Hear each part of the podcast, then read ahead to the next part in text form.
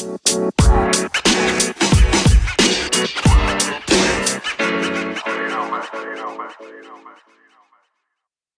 もあれやな有馬温泉行ったぶりちゃう？うん。ねねなんかこのリモートでやるの久しぶりかもしれへんね。そうですね。うん、まあ、正直リモートの方がちょっと喋りやすいけどね、まあまあ確かに。うん、ななんでやろうね。こううなんかリモート前提やったもんね今まで。うん。なんかぎこちないよねあったら。ああそれは確かに。なんか気をつけるあってその普べき感じが多少あるじゃないですか、うん。普通の軽快なトークはできるけどなんか収録ってなったらちょっとね対面やったらなんかぎこちなさあるよね。なんでやろうねあれ。き気遣いなんか見つめ合うと素直におしゃべりできない的なあの津波的な。完全に外れない。確かに。いやー今日はりょうさんと2人会ということではい。足湯テックラジオ足湯です。どうもりょうさんです。えーっとボジョレ解禁しましたね。来ましたね。うんなんか僕 IT 商社ポンポコ商事で僕たち2人働いてますけど担当してるお客さんがね業界で分かれてて僕は小売業っていうかスーパーさんとか卸さんとかを担当してて食品の、その関係もあってボジョレーを、ね、こう分けてもらったりとか買ったりっていうことがあるんですけど早速23本ぐらいね種類別々のやつを手に入れて、この3連休飲んでたんですけど。そう。今年は19日かな解禁が、なんか去年に比べてどうのこうのとか毎年言うじゃないですか、まあ、正直わからないんですけどね。まあ、あんま分からんですよね、うん。さっきまで湯飲みでうんいつものごとく湯飲みでボジョレー飲んでて。雰囲気出えへんな。そう。母助会してきましたよあのブリーチでいう挽回的な。母助会。もうすごい。でも今年なんか美味しい気はするけどね。去年より。ね。去年のは飲んでますけど。うん。なんか今年どうなんかな。コロナの影響とかもあるんかもな。なんかさなんかニュースで見てんけど人が外に出るのがあの減ったからなんか虫だとか動物とかも過ごしやすい気候になったりみたいな。なんかあの排気ガスも出る量が少なくてみたいなさ。自然的には多分コロナってなんか良さげやん、だからそういうのもあってボジョレーも美味しくなるっていう要素ってあるんかなとか思ったり。うんうんうん。どうなん？どうなんだろうね。あうん。あ結構体感的には美味しいなと思ってこう飲みながらあのそうそうそうそう。りょうさんはまだ飲んでないですかないですね僕は。買ってくれましたよねっていうか僕からそうです 僕のお客さん経由で。そうですね。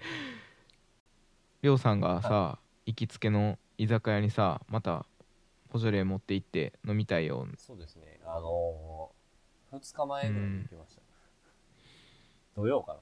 あ行ってきた。あの中ね。中崎町にある小学校中学校ぐらいの友達が経営してる居酒屋ね。いいよね。ああいうところ。そうですね。結構お客さん入ってましたよ。うん。なんかだいぶ前にさえっと僕とりょうさんとエドくんかな。あともう一人先輩と行った時になんか飲んでてさあのー身内で喋っててさあのーメタルスラックのモノマネしてたやん。Heavy Machine Gun って言って、うん。あのゲームのさメタルスラッグ。懐かしいなって言ったら、うん、隣のおじさんたちもメタルスラッグ懐かしいマン的なおじさんたちが絡んできてさ。はい メタルスラッグでなんか一体感出てさ。うん。盛り上がったやん。あれちょうど去年のボジョレー解禁の時ぐらいちゃう。その時ですね全員で Heavy Machine Gun とか言って ちょっと楽しかった記憶があるんやけどまたあのメタルスラッグおじさんに会いに行きたいよね。メタルスラッグおじさんは僕あの日以来会ってないですよね。会ってない。ちょっと楽しみやなと思って。うん。そうなんですよ。ちょっとねあのー今日は本来やろうと思ってたエド君がいたらやろうと思った美容会っていうかあの髪床屋談義、えー美容院とかあと髪結い について語るっていうねそういう企画を考えてたんですけど、まあ、ちょっと次回に繰り越しまして、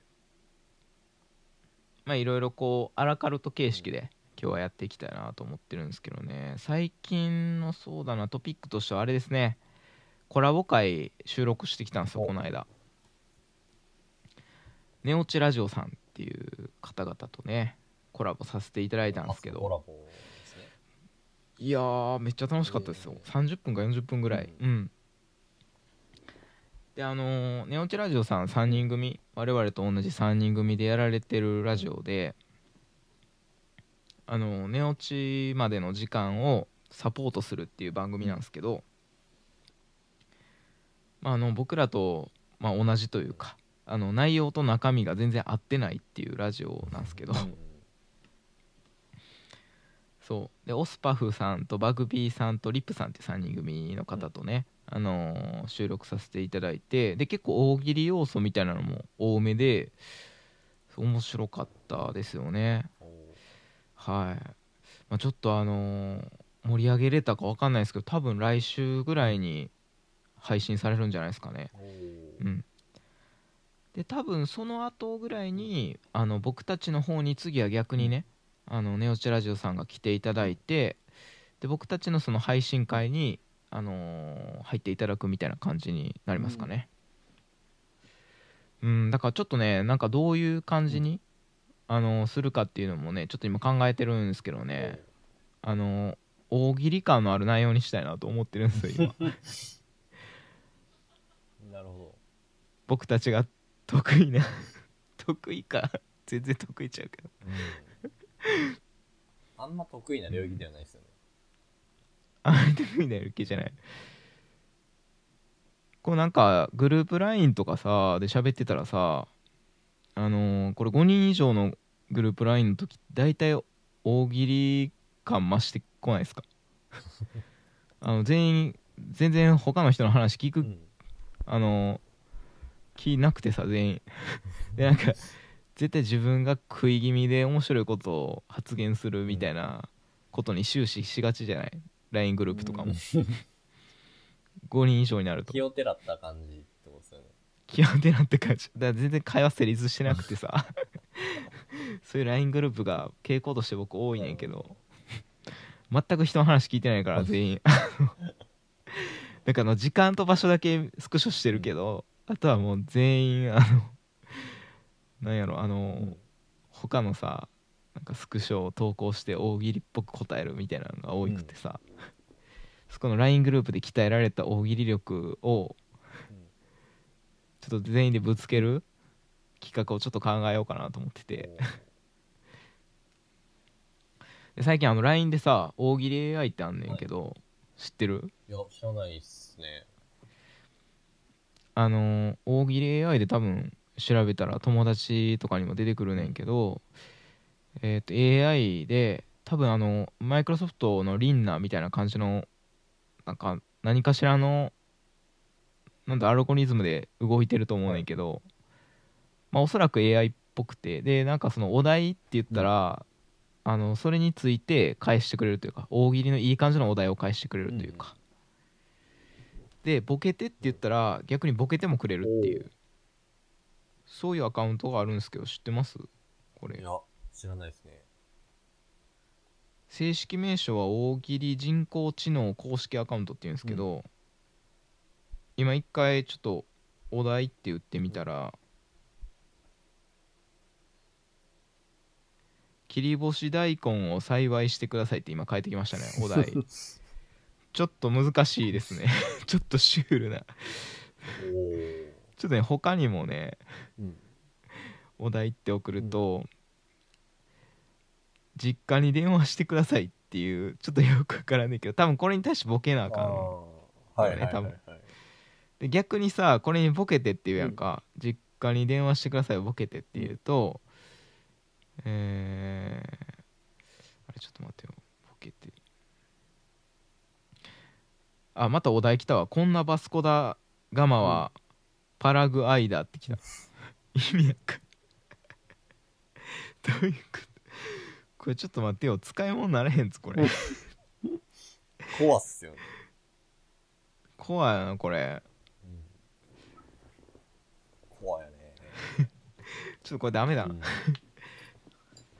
なんかねこういうさ大喜利 AI 系とさ、あのーにお題を出してもらってでそれに人間も答えます、ん。で、えー、と人間の答えと AI の答えどっちが面白いかっていう、あのーシンギュラリティ、AI が人間の知能を超えるっていう2045年にさ言われてるやん、シンギュラリティって。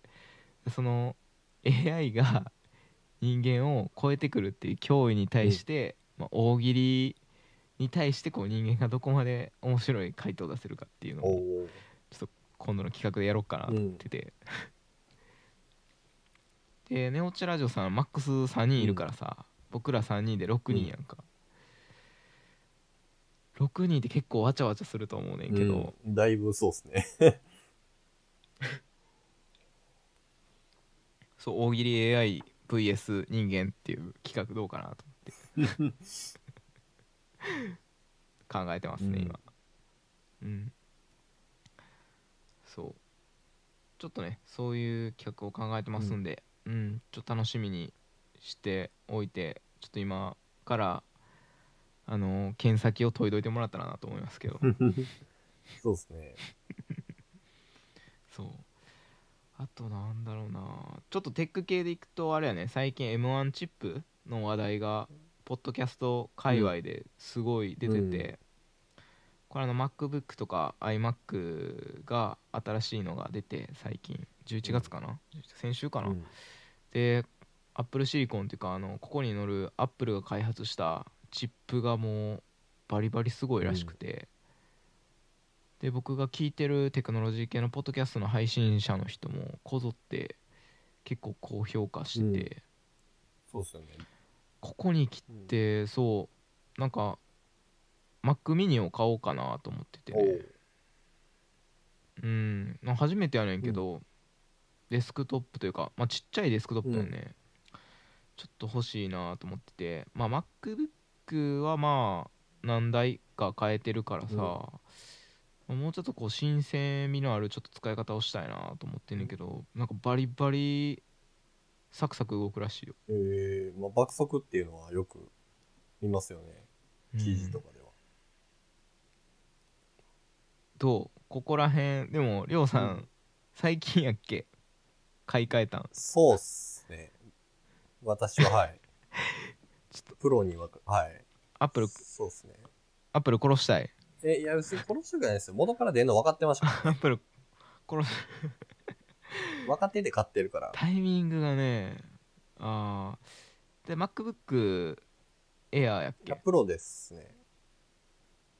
あーそっかプロか、まあ、エアーやったら、まあ、あれですけど、まあ、分かってて買い替えてるから、そんな、そんなに何も感情はないですよ。うん。いやだからさこれエドくんさ多分まだ買ってなかったと思うね、iPhone 買ったからさ、エドくんはなんか MacBook Air かなんて言ってたかな iPad、iPad Pro を買うかみたいな感じだったかな、うん。多分。だからちょっとねここで Mac mini とかを誘って買ったろうかなと。あー、まあ、家で作業すんのやったらありですけどね。うん。いや結局さコロナだなんだでい動かへんわけやん。まあね。まあ、Mac mini 安かっスタバにも行かたないし。ちょっと値段わかんないですけど、もともと、うん。旧式のやつって6万ぐらいやったでしょ、確か。うん。安いし、なんかありやなと思ってた時期ありますけど。そうそうそう。10万いかへんしね。ただあのディスプレイの問題があって、なんか LG のあのアップストアにあのなんかこう推奨で上がってるやつめっちゃ高い。56万ぐらいするからさ、なんかもうちょっと安いでコスパいいディスプレイないかなと思ってちょっと探してんねんけど、ちょっとなんかあったら教えてほしいし。うんちょっとそれ次第でどうしようかなと思ってて壁掛けにしてさディスプレイ、うん。今あのーフェイクグリーンというかあの芝生みたいなマットを壁に貼ってんねんけど、そこにさなんかあの昔の甲子園のツタ絡まってる感じの中にディスプレイをつけるみたいな。なんかそういう感じにしたいなるほど。あのーそう。ちょっとそういう感じにしたくてさ。うん。そこに取り付けるイメージでいるんですよねディスプレイを。だからまあどれぐらいかな大きさ。まあ20 27はでかいかな27インチは。うん。ちょっと考えてますねへえ。でそこに Logic Pro っていう音声編集ツールをつけるともう10万超えちゃうからさそれをつけるかどうか迷ってて今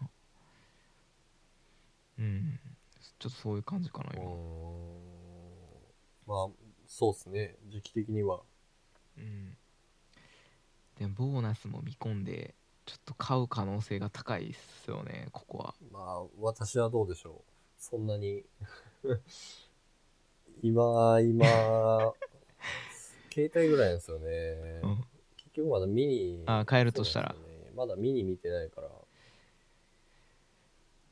確かにミニ持ってる12のミニを持ってる人はまだ会ったことないかな。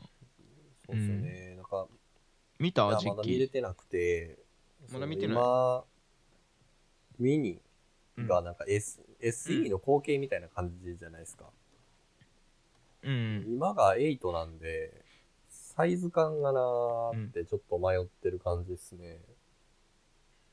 どうしようああ確かに。会社のねスマホも変わるやんか SE とかに、ね。だから、結構そのサイズ感は割と各種揃う感じになるよね。ミニとかもある。SE とちょっとどうなんかな？サイズ感どうなるんや？一緒ぐらいなのか SE とほぼ一緒じゃないですか？なああいやーいいですね。なんかこうちょっとデバイス周り心機一転して、2021を迎えたいっすよね。うん。間違いない。うん。そんな感じしますけどね。うん。あとはねあと最近はえーっとあれですね。 Notion うんに課金しましたね、僕は個人的な話題ですけどテクノロジーで言うと。いいね。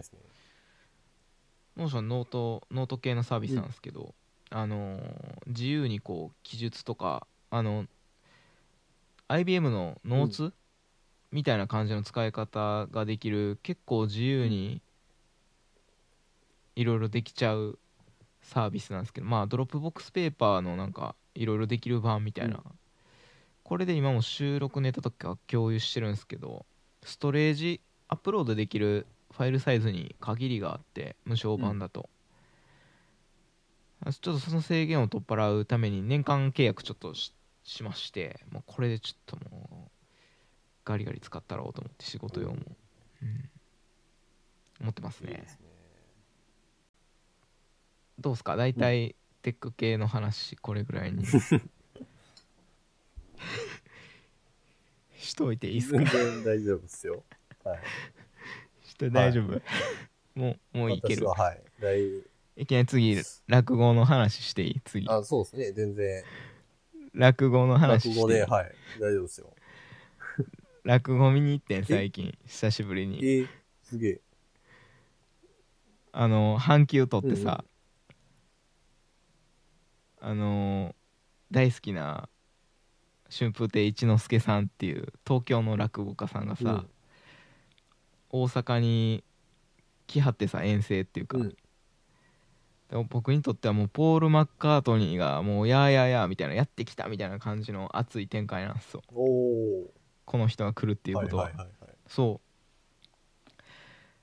でまあ一人で見に行こうと思ってたんだけど、あのーなんとねあのポッドキャスト界隈で、あのーお世話になってる「少し不思議ナイト」っていうね番組をされてる、ゆうすけさんっていう方と一緒に落語を見に行ったんですよ、あの僕が結構あの話題に出してる藤子 F 不二雄さん、あのドラえもんの作者の方のポッドキャストやられてる配信者の方とね行ってきて、でその方はね落語初めてだったらしいんですけどまあよかったですそうね。もうリアルにこんな配信者の方とお会いするの初めてだったんでもう。めちゃくちゃ楽しかったですね。テンションも上がってはい。へえ。それ最近す,、はうん、すごいよ。だからコラボもうん。ね、あのーリモートでもコラボしてるしリアルにもコラボしてるからさ。うん最近充実してるよねポッドキャスト周りのうん。トピックが。うんうん。うん。落語見に行ったことない？うさん。僕は落語ないですね。興味はありますか？そういや触れてこなかったんで。興味ありいやねでもお笑い好おきでしょ？っすよ。なんかレレベルが高いイメージはあります。レベルが高いっていうか、あー。してうんなんか、うん、敷居が高いっていう。あやっぱあるでしょ、それ気のせいなんですよ。ちょっとじゃあまた誘うわ。ぜひあの、ちょっとね年始年末年始とか結構やってるからさ繁盛亭とかで。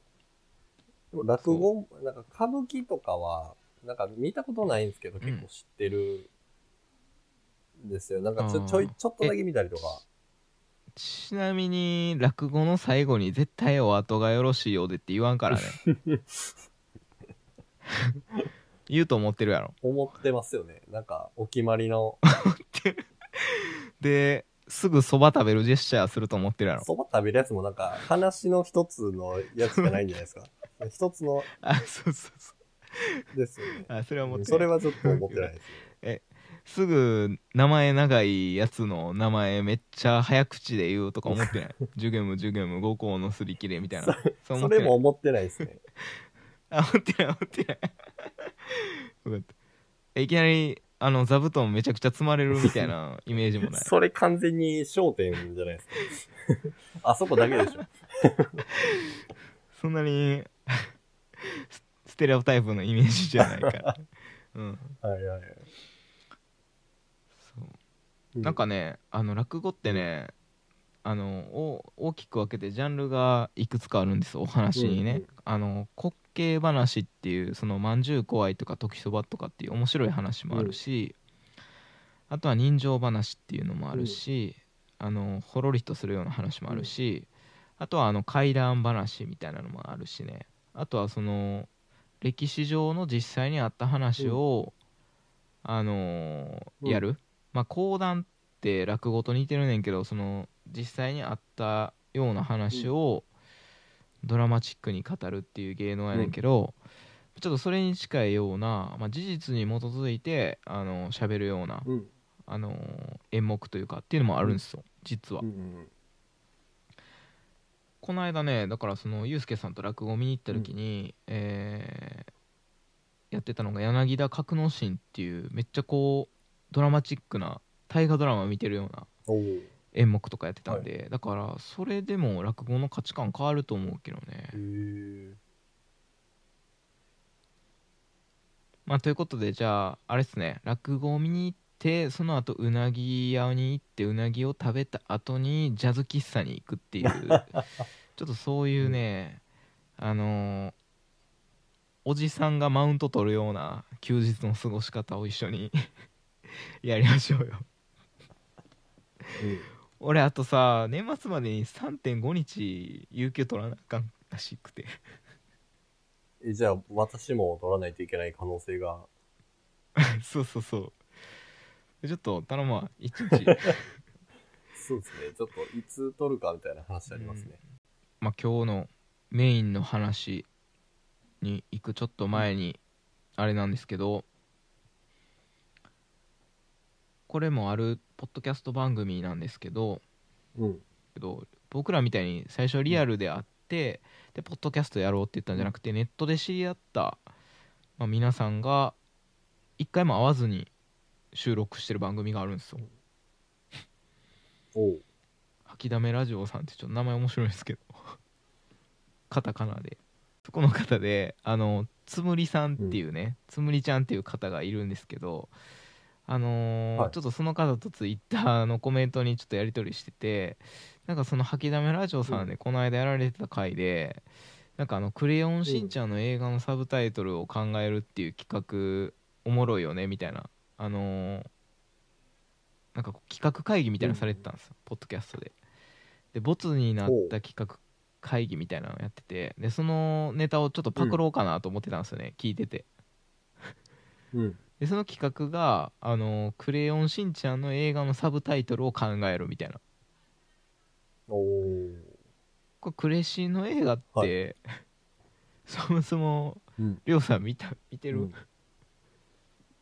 何作品か、2作品ぐらいは見たことありますよ。暗黒たまたまとか、あのーハイグレ大魔王とか、えーっと、えヘンダーランドの大冒険とか、えーあとな、有名どころってあれかな、大人帝国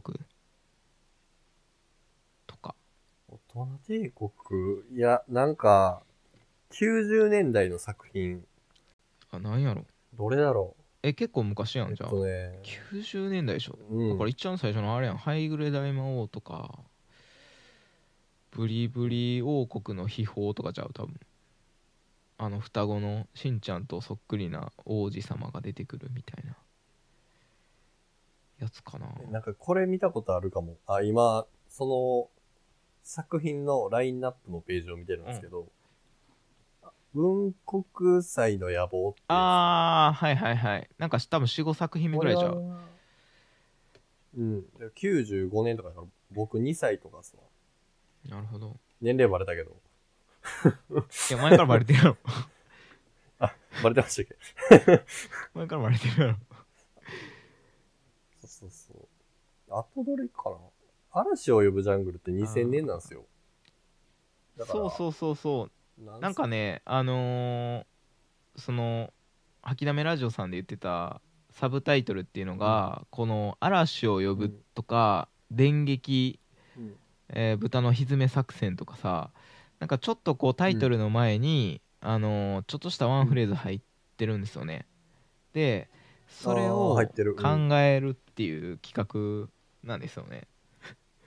で、嵐を呼ぶって、クレヨンしんちゃんの映画には結構ついてるのが多いっていう印象は僕もあってんけど、うん。これヤフー知恵袋で調べたんですけど「クレヨンしんちゃんの映画はなぜ嵐を呼ぶってつけるんですか?」って質問してる人がいて同じように はい。そしたらなんかそのベストアンサーとして返ってきてたのがなんかあのーうん嵐を呼ぶジャングル」っていうやつが最初に嵐をっていうのがついたらしくてその前まではうんなんか工業的にちょっと落ち込んでる時期やったらしいんやけど「嵐を呼ぶジャングル」ってつけたところ、そのうん。10億円以上のラインに興行収入が乗るようになってそこから弦を担ぐようになって嵐を呼ぶっていうのをつけるようになったらしい。めっちゃ弦担ぎっていう。すごいな、それ。ちなみに電撃っていうのは1回しか使われてないらしい。電撃豚のひずめ作戦。えー、最近はでも嵐を呼ぶってまたつかんくなってるから安定してきたんかなやっぱ。なんか路線をやっぱ大人帝国とか以降は割とこう大人にも訴えるようなほっこりするような話とかが多いから安定してきてんのかなって思って。2018年うんの作品はうん爆盛りってなってますね。ああいやでもさ爆盛り。なんだろうな映画のタイトルとかをさちょっとこうう考えるのとかって、なんか法則あるとか言うやん、うん。あのージブリやったら「もののけ姫」みとか「千と千尋の」みたいな「能が絶対入るとかさうん。あの山崎隆監督あの三丁目オールウェイズでも有名な監督やったらさあの横文字入れるとかさ「デスティニー鎌倉物語」とか「スタンドバイミードラえもん」とか、えールパン三世ザ・ファースト」とか「スペースバトルシップヤマト」とかさ とりあえず横文字入れるみたいな英語のとかっていう法則、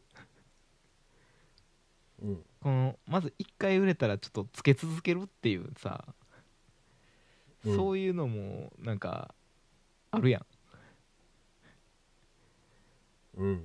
あります結構に、に、似てるというかね、一貫性がありますよね。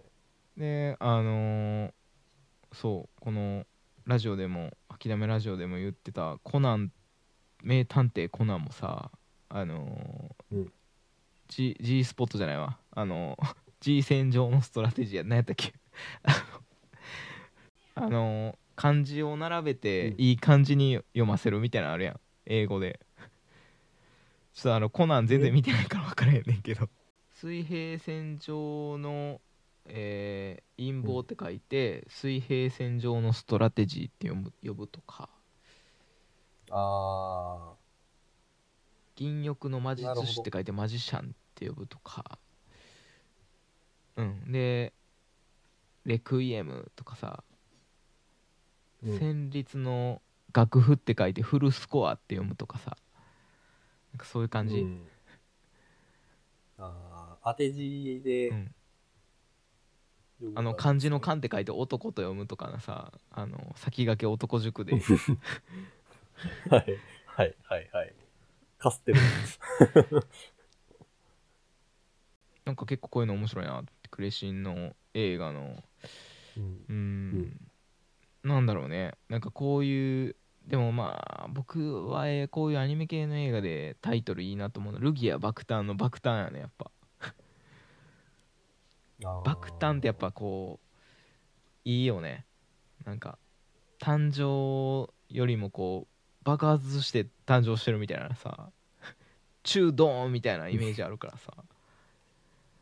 え爆誕っていいなって思うけど、まあ、この流れでいくと、あのー僕たちがさいつの回やったかな、まあ、今回あの46回目になるんですけど、ーうん。えー20何回目だったかな。20何回目かで、えーうん。冷やし飴。うん。冷やし飴の名前ネーミングをもうちょっとこう流行る名前に変えたら爆売れするんちゃうかっていう企画を考えたじゃないですか、ネーミングって大切よねっていうことであのーうん。これいつやったっけな。あ分かった。21回目や。これあの冷やし飴の名前を僕ら考えて限界突破っていう名前にしたんですよね。うん。限界突破？ササンガリアっていう名前にしてさ。もう俺忘れてたたっけ？そう名前の付け方によってすごいブランディングできるしみたいな話をしてて。で結構、なんだろうこう名前の付け方とかさ僕たち営業やんか、うん。だからそのシステムの営業じゃないですか。うん。IT 商社、ポンポコ商事に勤めてて。でシステムって目に見えへんからこそなんかこのシステムをこういう風にな総称して、えー提案するとかさ。なんかもともと製品名があったらさ、別にその名前で言うけどさなんかあの、うんその製品名含めたこういろいろなシステムを絡めてお客さんに提案するときになんかこうネーミングをつけるとかさ、提案書に提案書にこういう名前をつけるとかっていうでその名前うん。つけた名前がなんかこうお客さんの中でもこう浸透してさっていううん。ちょっとネーミングのセンスとかブランディング力とかっていうのもちょっと営業力にも関係してるやん。うん。でそういう意味でもうん。この名前をつけるとなんかあら不思議というかこう魅力的になんかこう普段見逃してたことがうん。素敵に思えるみたいなハックもあるじゃないですか。名前をつけるハックみたいな。うん。それでねちょっと考えた企画がちょっと今回あのーやりたいなと思ってて。これね名前をつけてやるっていう企画なんですけどあの、まあ、うん。その名の通りですね、スピッツから拝借しましてこう名前がついていない行為に名前をつけるっていう遊びって、結構頭のトレーニングになるんちゃうかなと思ってて。うん。例えばトイレのドアノブを触れずにこう、まあ、今コロナ禍やからさ頑張って指指ちょんであのドアのこうドアノブ以外のところをちょんってやって数センチ浮かせた隙に足をドアに挟み込んでさ突破するこの体術に名前をつけるとしたら何みたいな体術ですよねもう これあのうん。引き戸の場合はもう無理なんでうん。引き戸の場合はこう下のドアの隙間からこの風を送って風を逆流させて開けるっていう技を使わんと開けられへんからさ 修行いるな、だいぶ。このキー送り込まなだいぶ修行いる。バックドラフト現象みたいな。ことしない無理やから。うん。押す場合に限るねんけど例えば、えーうん。なんやろ二重の極みじゃないですけど。ガンガン。そうそうそう。一撃と二撃で開けるみたいな二撃目を刹那の瞬間に当てられて。北斗百裂拳的なあの あるやん はい。ドアノブフィジカルみたいな技。で、うん。ある意味これってさなんかこれもうん。なんていうんかなこうマイナス面というかこれやるの嫌やん正直。こんなドアノブに触れずにさちょっと指ちょんってやるとうん。かちょっとやりたくないじゃん、でもうん。それを、あのちょっと面白いメネーミングをつけることで俺ちょっとさっき二重の極みしてきてみたいななんかそれちょっとテンション上がるというか うん。うん。なんかそういうさなんかこうそういう名前のない行為についてちょっとネーミングつけるってのは面白いかなと思ってうん。これある意味テクノロジーで言うと DNS ですよね名前解決ああ、そうですね。DNS 企画ということでなんかねツイッターにあのーうん。名前がついてない行為うん。何かないですか？っていうところをちょっと皆さんに呼びかけてみたら56件ほどはい。コメントをいただいたので、ちょっと今回それについてちょっと僕らの頭の体操というかしたいな名前をつけていきたいなと思ってるんですけど、おおまずそうだな。どれからいこうかな。うーんとねこれはどうですかね。えー、アータンさんからあのいただいたんですけどあの A ラジオっていうポッドキャストやられてる方で、あの女子2人の可愛らしい感じのポッドキャストなんですけど、ウィットに富んだ感じで面白いポッドキャストなんで僕結構最近聞いてるんですけど、うん。アータンさんからいただいたのが、えー改札前で泣く女と抱きしめる男それを見つめてるおっさんの図に名前をつけてくださいいきなりかなりあの癖強いのが来たんですこれはね、うん。改札前で泣いてる女の人とそれを抱きしめてる男の人それを見つめてるおっさんっていうちょっとメタ構造なんですよねこれに名前を付けるとしたら何ですかとこの現象にはい。僕これ見かけたことちょいちょいあるんですよ実は。え、あります？あのっていうかディープキスしてた前。そこそこの中年のい。おばちゃんとおっちゃん。かなり人通り多い 改札やったか。らたまにありますよねこれ。ちょっと終電の1個前ぐらいの時間帯とかで。うん。どうっすか？あその時間か。うん。インスピレーション湧いてきましたこれうーん僕これ全然前儀っていう名前つけようかなと思ったんですけどどう思います？いや、それええな。それええな。それめちゃめちゃええやん。それ、それ正解やな。全然前儀、それ正解のやつやな。はいえー、ということで改札前で泣く女と抱きしめる男それを見つめてるおっさんの図については、えー、全然前儀ということではいよろしくお願いします。お願いします。でもねここれ多分ねでも違うんですよ。これ前期じゃない可能性もあるんですよね。なんかあのー多分、えー雪吊りというかあのー別れないといけないから改札の前でなんかうん。乳くり合ってるというかなんですよ結構。僕が見てる傾向からすると。うん。うんうんなのでその後2人が一緒にこう改札をくぐることってまあまあ少ないんですよ実は確率的には。僕これウォッチしてますけど改札前ウォッチャーなんで終電前の。終電前の改札をウォッチする人はもう駅員さんぐらいしかいないと思いますけど他に。うん。そうですね。っていうのはありますけどね。で次がですねしじみさんから、えーいただきました。えーっとですね便意、えーこれ便意を催してから、えー漏らすまでの時間が年齢を重ねるごとに短くなる現象について名前を付けてくださいということで。しじみさんありがとうございます。えーしじみさんは「55電波バカノポリス」っていうもう僕があの僕とほぼ誕生日というかポッドキャストの誕生日が同じ番組をやられてる方なんですけどゆかりのある。これあの社会課題ですよね。うん。つまりこううんこというかちょっとうんうん法を催してからちょっと漏らすまでの時間が加齢とともにだんだん短くなる。現象に名前を付けてくださいと。うんりょうさんはまだ2 5 6歳なんであんまり体感うん。肌感で感じないと思うんですけどどうですか？うんあんまり感じないそうですね。感じないですね。僕はもうビンビン感じてますよね。あビンビンガンガンガン感じてます。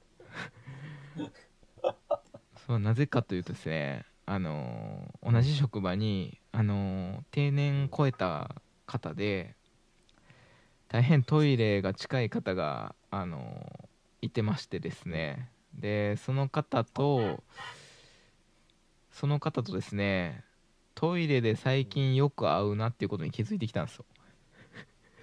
ってことは僕がその方のその何でしょうあのーその方マッハ5ぐらいで飛んでてで僕多分マッハ1ぐらいやったんですけどだんだんマッハ2とかマッハ3ぐらいに速度追いついてきてるはずなんですよ。だからめちゃくちゃ合うんですよトイレで。だからなんかそのなんかまた会いまままた会いましたね的なうんなんかそういうのはあるんやけどね。だからちょっと結構まあでもその人行く回数が多いから多分あらゆる人と会ってるはずなんですよ。ああそうですね。うん。めちゃくちゃ行きますもんね。ただなんかすごく短くなってるのはやっぱ実感しますよね。飲みに行っても。やっぱ30歳超えると。えー。これに全然。あまた大丈夫多分あの全然変わらないっすね。多分あのろ過装置の名がこれあれちゃいます。細かいんちゃいます多分。あ私？うん。若いから。ああそれはあるんですかね。うん。うんあんまりそうですね。なないっすあねこれでもさあのー加齢とともにえーまあ逆ですよね。こう速くなっていくわけじゃないですか。やっぱスピードが上がってくるっていうことで、うん。まあ、スター・ウォーズでいうところの、まあ、光の速度でおがだんだん速くなるとワープ状態に入れるっていうことでハイパードライブ状態っていうことなんですよ。スター・ウォーズ的にいくと。うん。だからまあハイパードライブでいいんじゃないかなと思ってるんですけど。どう思います？僕はあれですかね天国への階段ああのー確かに 年齢が上が二重の意味もかけてますよ。二重の意味。あのベンジャミン・バトンじゃなくて。だんだん年いっていくとおむつつけなあかんようになるからあの逆に若返っていくっていうのとベンジャミン・バトンのベンとあの排便の便かけてるっていう意味じゃなくて。めちゃめちゃ意味含まれてるな。いいねでもい天国。やもあうイれン、インスピレーションというか、もう本当に、まさかあれ？天天国への階段。コナンコナン出してきた。天国へのカウントダウン出してきたもしかして。えいやいや、入れてきた。年重ねる年重ねるっていうことは、一歩一歩死に近づいてるわけじゃないですか、天国。はい。だからそういう意味の天国への階段。あ結構深い意味持たせてきたじゃあ天国への階段で英語での読み方をベンジャミン・バトンにしましょうか。あそうですね。それいいですね。ということで。べべ弁の方はそれでいきましょう。はい。まああの大体分かっていただいたと思いますけどこんなクオリティでやりますんで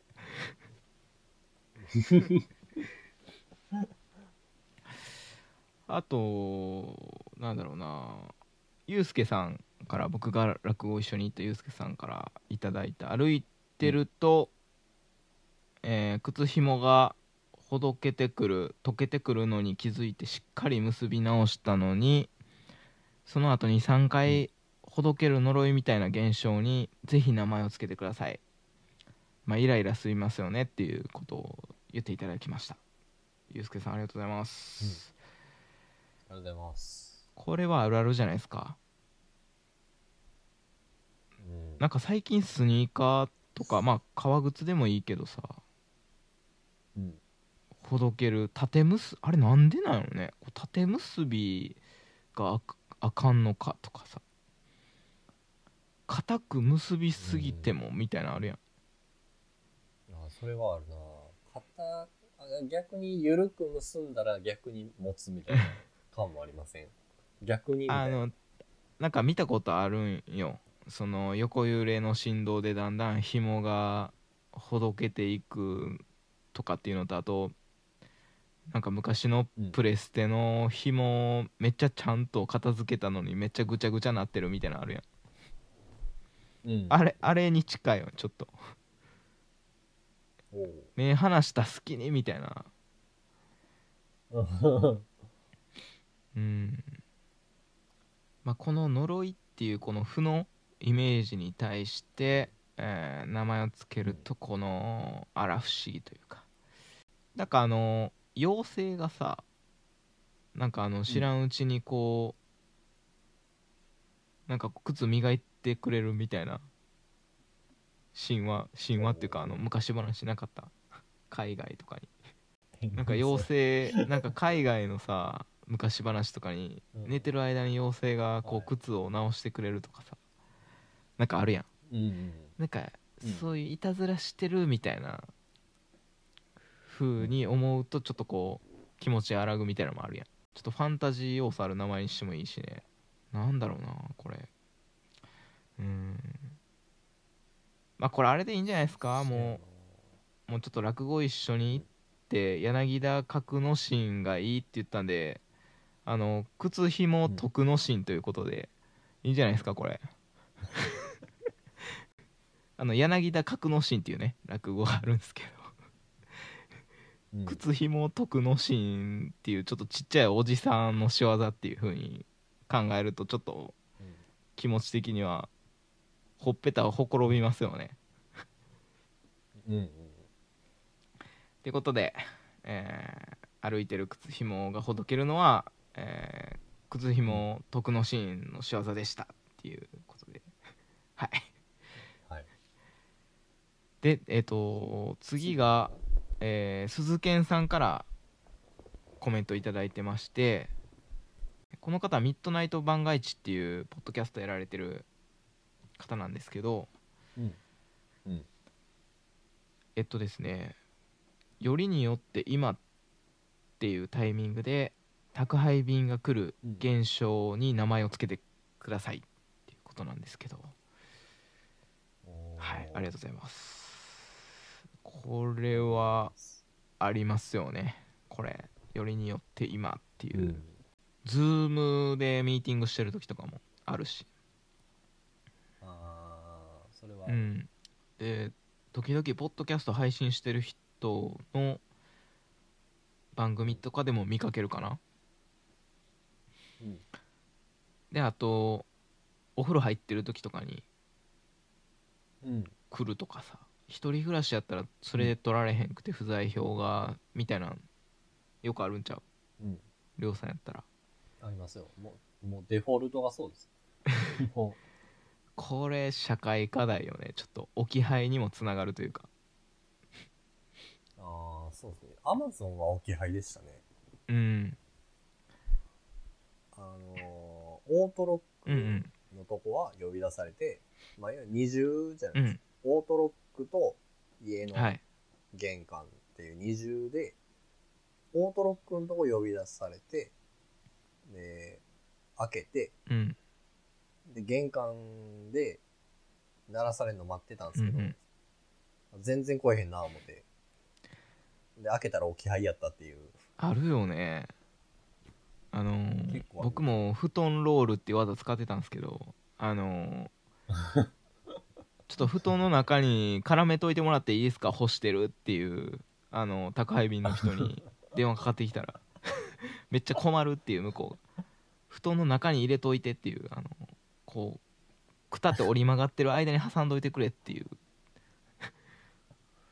新しすぎるっすよね。布団ロールっていう技を思いついたんですけど これなんでしょうね。宅配便がなんかこう狙ったかのようにそこじゃないっていうタイミングで来るというか、マジでタク来る5秒前みたいなね。マジで恋する5秒前的なああ、なるほど。MT どこ MT5 的な。でもマジで宅配来る5秒前やったら分かるもんね。あまあ、なんとなく心の準備できてますよね。そう。突然。突然来るからもう。うん。じゃあこれマジでタク来る5秒前っていう現象でいいですかねこれ。とりあえずいいじゃないですか。いいいいんじゃないですか？ということで。じゃあ鈴賢さんこれよりによって今っていうタイミングで宅配便が来る現象はマジでタク来る5秒前ということで、よろしくお願いします、えー、っと次がうん。これはあれですね。つむりさんからあーいただきました。吐きだめラジオの。ありがとうございます。えー会計した時にお会計の時になぜか小銭がなくて面倒くさい現象についてということなんですけど、うん。これはあれですかね？小銭がなくてっていうのはこう探すのがちょっと大変だったり見つからなかったりっていう時のこう焦ってる感じについて名前をつけるって感じなんですかね？うん、あこれキャッシュレスだったらみたいなのもうんあるかもしれないですけど、意外とそういうなんか店じゃなくてっていう時になんか久しぶりに小銭を触るっていう時にさめっちゃ焦る時あるよね、やっぱなんかこう焦りすぎて上から見た時に50円玉と1円玉の区別つかんくてさこう間違ってこう パッて出したら50円出したつもりやのに1円出してたりとかさ。ー 逆もしかりで足りないんですけど、みたいな。うん。でこの時のなんか1秒が10分ぐらいに感じる時あるよね。こう焦って。焦って焦ってみたいな。自分では出してるつもりやから。そう。俺一回さなんかコンビニに行った時にあのーうん。全然そのなんかホテルに仕事で泊まってその近くのコンビニにさなんか夜行ってさ、うん。ハーゲンダッツ買おうと思ってでハーゲンダッツ買って、でそのうんお支払いを、まあ、小銭でしてた時になんか1円玉がさコロコロコロってそのカウンターの上転がっていってお会計の。うん。でなんかの表紙にさその1円玉が立ってんやん直立不動でカウンターの上に。おお奇跡やん。ー。だいぶ奇跡ですね、それ。そしたらさそのコンビニのその店員のレジしてた女の子がさ「うわキャーすごいですね、立ちましたね」ってめちゃくちゃ可愛くてさ手拍子して。もうもう死にそうになったことを思い出してんけど、ちょっとあれですね。ちょっと、うん。どうした？想像、想像したら、あれですね。その、場を想像したらおもろいなめっちゃおもろい めちゃくちゃ QOL 上がってんけど。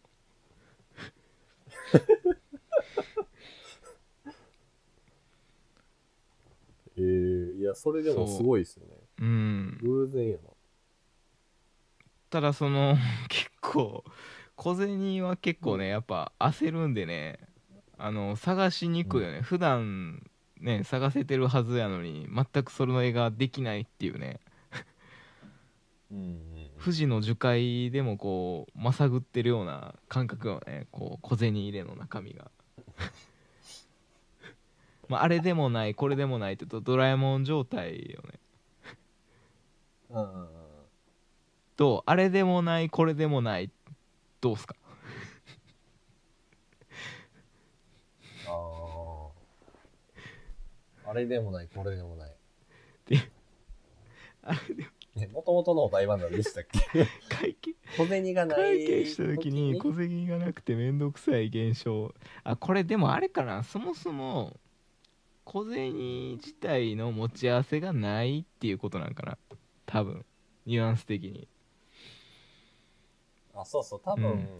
あのー会計するときにうん。見て、なんか、な50何円とかの時に、あああ、みたいな、30何円ぐらいしかないわ、みたいなことを言ってるのかなってなんとなく思あじゃあノーマネーでフィニッシュですでいいっすね。じゃあこれは。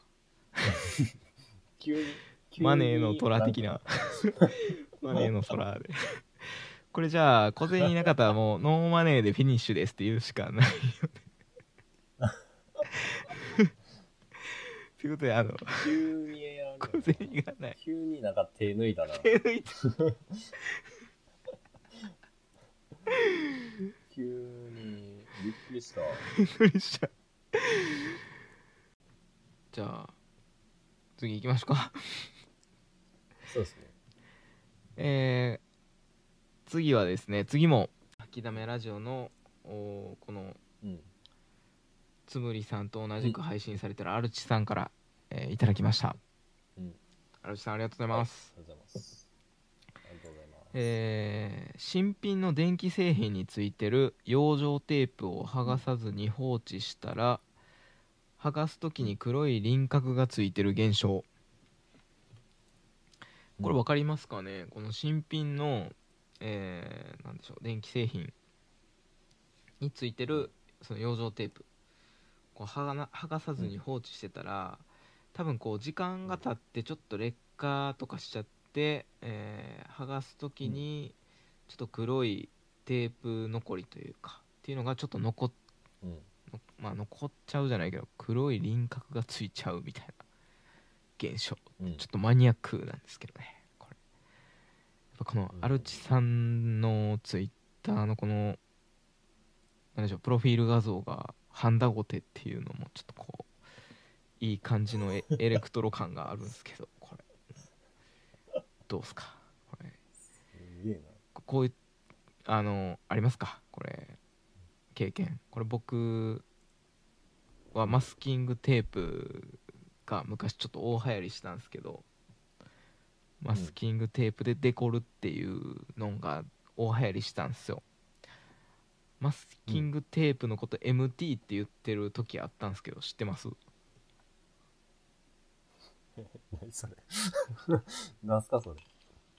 34年前なんですけどマスキングテープ？そう MT っていう、うん。あのいろんな種類のマスキングテープをねあの、ダイアリーとかに貼ってデコるっていうのが女子の間で大流行りしたんですけどうん。なんかそのテープとかもさ結構貼ってちょっと放置してたらさなんか剥がす時に、うんなんかシール剥がしのちょっとこうなんか残骸っぽいのが残っちゃうっていうかなんかそういうのがあってちょっと爪をさ立ててこう剥がさんとみたいなのがあってちょっとイラッとするというか、うん。っていうのはあってんけどうん。なんかそれについてのネーミング。どうですかこれ、うんうんうんこれはもうこれ社会課題でしょこれ。経験ないですかこれ。失敗課題。もう、マスキングテープって、なんか、何に使うかによって、うん結構高いやつ使うか、安いやつ使うか変えません？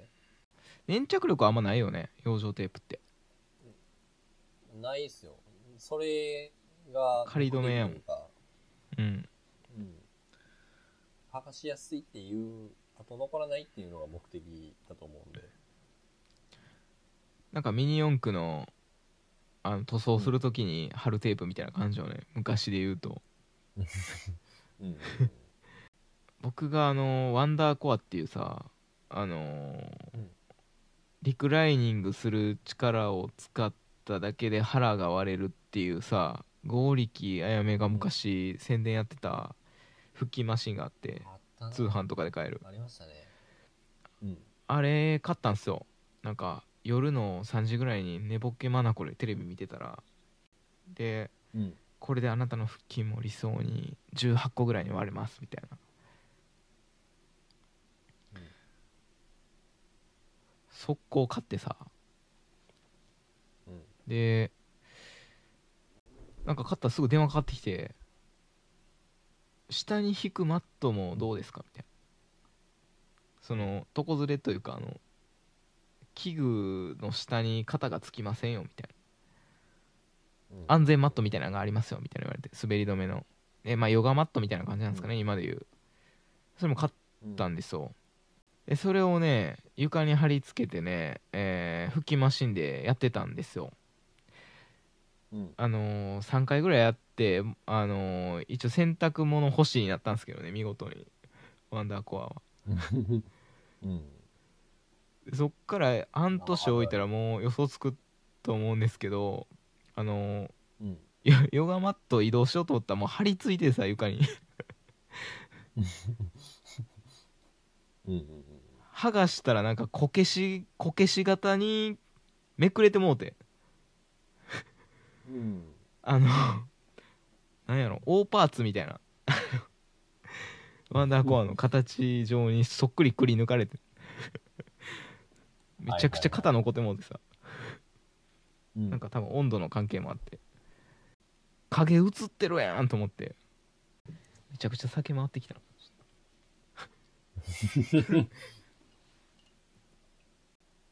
これあのでも僕がワンダーコアであのーまあこけしというかこけし型の跡が残ったんですよね。僕やった時に。うん。うんでなんかちょっとこうなんだろう事件現場みたいな感じになったんですよ軽く。ほということでこれダイイングメッセージっていうことであの養生メッセージっていうことでいかがでしょうか？まあまあまあ、いいいいんじゃないですか。多分、つながりは全然分からへんと思うんですけど。これはメッセージやとうん。これ何かしらのメッセージやって思ったらさちょっと剥がす時にさ、なんかこうちょっと可愛く思いません？養生メッセージっていうことで OK です。最後ら最後らへんもう終わらしてるけどなんかねやっぱねちょっとこうちょっとこう意外とねあのこれ難しいのは名前を付けるっていうのも難しいねんけどこのお題を考えるのも結構むか難しいね意外と。自分でやってみてんけど、うん。その名前が付いてることって多いじゃないですか。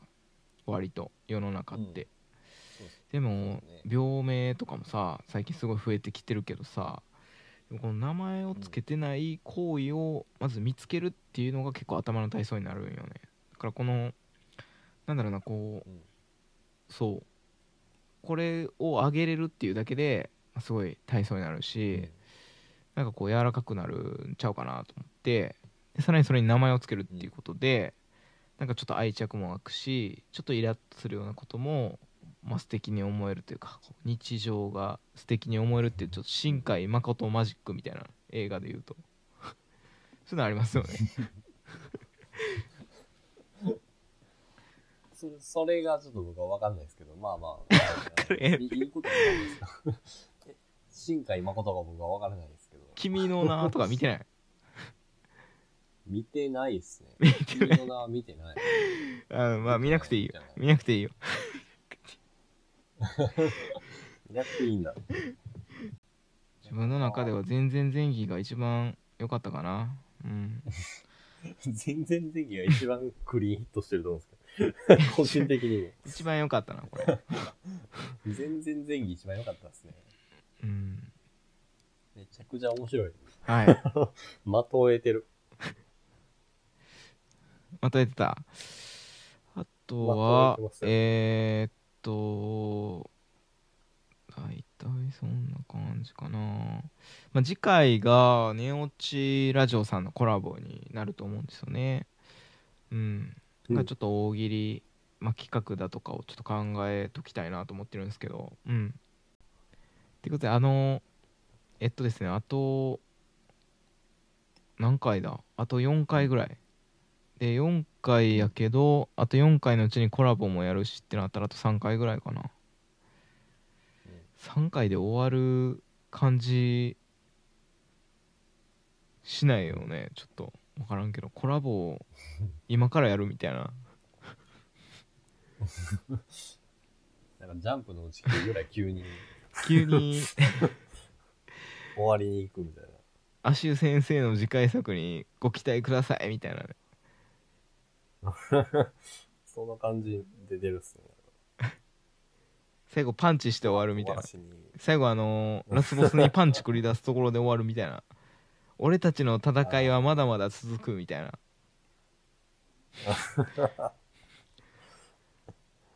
その感じ。足湯先輩の作品が読めるのはジャンプだけみたいな。うん。うん。まあちょっとあのー考えてるんでね。以降のことも、はい。うん。ということで今回はこれで。は、はいい終わらせていただきますありがとうございましたありがとうございました。